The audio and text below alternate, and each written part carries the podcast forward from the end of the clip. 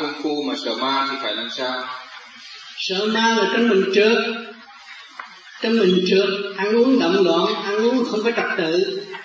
À, bây giờ quý vị ăn cơm với rau rau hấp thì 4 tiếng đồng hồ nó tiêu mà quý vị ăn rau rồi ăn cá rồi ăn thịt rồi ăn vịt rồi ăn gà vô đó là 12 tiếng đồng hồ nó mới tiêu.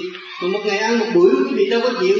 Ăn hai buổi ba buổi thì nó dồn dập mấy mấy chục tiếng đồng hồ trong đó nó mới, nó mới tiêu được thì ngày qua ngày nó dồn dập càng ngày cái bụng càng sình lên rồi bệnh hoạn càng ngày càng nhiều.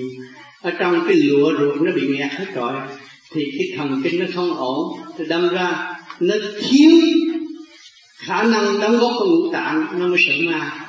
Còn cái khả năng điển quang của ngũ tạng nó chạy đều không có sợ ma. Cho nên quý vị đi thanh lập cái ruột rồi về về, về thử không bao giờ sợ ma nữa